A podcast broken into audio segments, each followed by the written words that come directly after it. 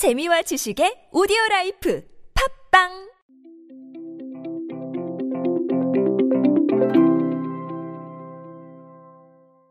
그곳에 가면 그것을 사야 한다. 아, 이런 공식들을 얼마나 적용하고 계십니까? 사실 어딘가에 가면 무언가를 살 수 있다라는 느낌은 그곳에 가야만 하는 이유를 만들어줍니다. 그렇기 때문에 어떤 특별함을 만들어낸다고 볼 수 있을 텐데요. 어, 이런 부분들을 새롭게 만들어내는 방식들이 최근 각광을 받고 있습니다. 그래서 오늘은 그 이야기를 한번 드려보려고 합니다. 안녕하세요. 인사이 시대 그들은 무엇에 지갑을 여는가의 저자 노준영입니다. 여러분들과 함께 트렌드로 보는 요즘 세상 이야기를 통해서 어, 소비 트렌드에 대한 이야기 짧고 굵고 강렬하게 정확하게 전달해 드리고 있습니다. 요즘 여러분 그 PB 상품들이 굉장히 늘어나고 있어요. 특히나 이제 온라인 쇼핑몰들이 어, 강력해진 구조를 바탕으로 PB 상품들을 많이 만들어내고 있는데 어, 그런 사례들이 상당히 많습니다. 마켓컬리에서 PB 상품 지난해 9월 대비 51% 정도 증가했습니다. 올해 2월 PB 상품인 컬리스라는 브랜드를 론칭을 했는데 어, 178만 개 정도가 누적으로 팔려 나갔다고 합니다. 어, 상당한 매출이죠. SSG닷컴은 지난 6월부터 SSG 프레시라는 브랜드로 온라인 판매 전용 신선 식품을 내놓고 있는데 이 부분도 뭐 상품 수가 거의 330여 종에 이르고요. 6월 대비 그러니까 론칭 시기 대비해서 15% 이상 증가를 하고 있는 추세입니다. 꾸준히 올라가고 있는 상황이죠. 그리고 우리 주변에서 가장 쉽게 접할 수 있는 배달의 민족. 배달의 민족도 PB 상품이 있습니다. 비마트를 통해서 PB 상품을 내놨는데 계속해서 조금씩 증가하고 있어요. 처음에는 뭐 무항생제 신선 대란 0.7 공깃밥 이런 것들을 내놨었는데 지금은 화장지, 키친타월까지 확장하면서 계속해서 조금씩 늘어나고 있어요. 아마 지금도 개발하고 있을 겁니다. 어, 이렇게 온라인 관련된 쇼핑몰들이 좀 더 강해진 존재감을 바탕으로 PB 상품을 내놓는 이유들 생각을 해볼 필요가 있을 텐데요. 뭐 일단 첫 번째는 가격 경쟁력일 겁니다. 아무래도 중간 마진과 브랜드 로얄티 등이 없기 때문에 소비자들한테 조금 더 저렴한 가격으로 공급이 가능하죠. 그리고 뭐 업체 입장에서도 일정 규모 이상으로 팔려 나가면 일반 상품을 매입해서 판매하는 것보다는 자체적으로 소싱하면은 조금 더 수익이 날 수도 있을 겁니다. 그래서 이런 경제적인 부분을 생각을 해볼 수 있을 텐데 저는 이것보다 조금 더 다른 측면을 얘기를 하고 싶어요. 저는 이렇게 큰 기업들이 이 PB 상품 하나 더 팔아서 돈 벌겠다고 어, PB 상품을 개발할 것이다. 저는 이렇게 생각하지는 않습니다.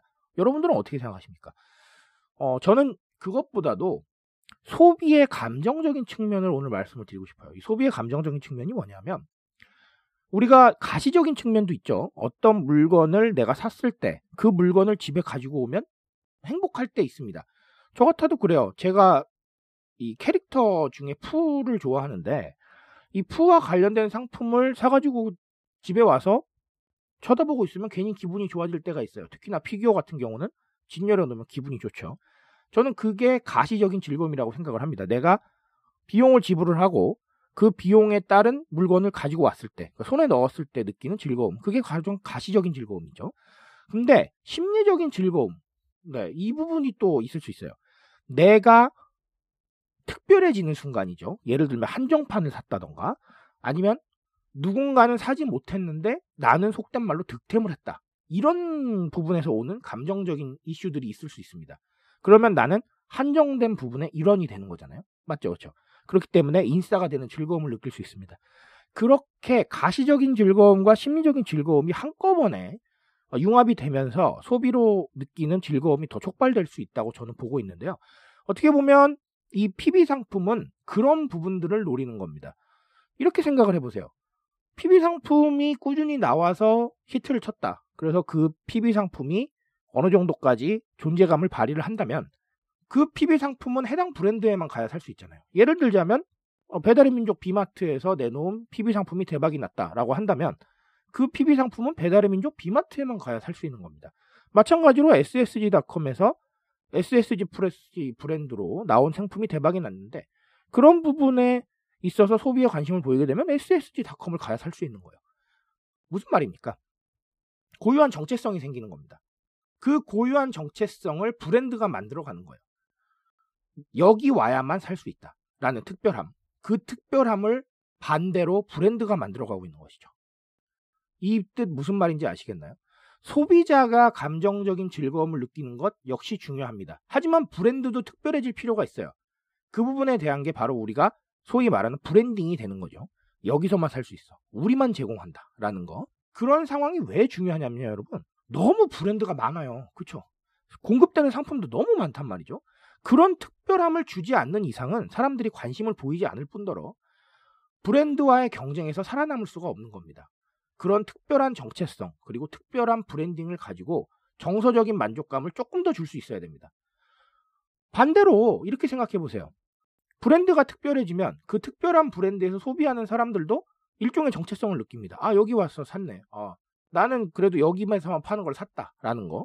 그런 정체성으로 이어질 수 있기 때문에 결론적으로는 이 소비의 감정적 고리가 판매자와 소비자 입장에서 같이 이루어질 수 있다는 거예요. 그러면 좀 더 증폭이 될 수 있겠죠. 그런 식으로 소비가 만들어가는 어떤 정체성 그리고 특별함을 PB 브랜드가 어느 정도까지 만들어줄 수 있다는 겁니다. 그런 정체성이 확립이 됐을 때 PB 브랜드 상품을 찾으러 소비자들이 좀 더 충성도 있게 방문할 수 있을 것이란 거죠. 이런 부분들 때문에 저는 PB 상품에 집착하고 있다라고 생각을 합니다. 뭐 간단하게 보면 그걸 거예요. 그렇죠. 제가 조금 전에 지적을 해드렸던 가서 그냥 사고 좀 더 저렴하게 살 수 있고 그런 부분일 수도 있습니다. 하지만 여기서만 살 수 있다. 우리만 제공한다라는 식의 스토리텔링은 그래서 조금 더 새로울 수 있고 어, 그런 스토리텔링으로 브랜딩을 해나가면 방금도 말씀드렸지만 이 소비로 느끼는 감정적 요인의 고리가 판매자와 소비자 사이에 생길 수 있다라는 거 그런 부분들을 한 번쯤은 생각해 보셨으면 좋겠습니다. 결국은 특별함입니다. 그 많은 선택지 안에서 나를 특별하게 만드는 건 나만 제공할 수 있는 거 그리고 우리만 제공할 수 있는 거 이 부분이 아닐까 싶어요. 그런 상황을 만들기 위해서 조금 더 노력하셔야 되지 않을까라는 이야기를 오늘 드리고 싶습니다. 트렌드에 대한 이야기 언제나 저와 함께 하십시오. 제가 여러분들 트렌드 인싸로 만들어드리기 위해서 좋은 정보들 뽑아 뽑아 전달해드리고 있으니까 앞으로도 이 큐레이션 계속 하도록 하겠습니다. 오늘도 트렌드 인싸 되십시오. 감사합니다.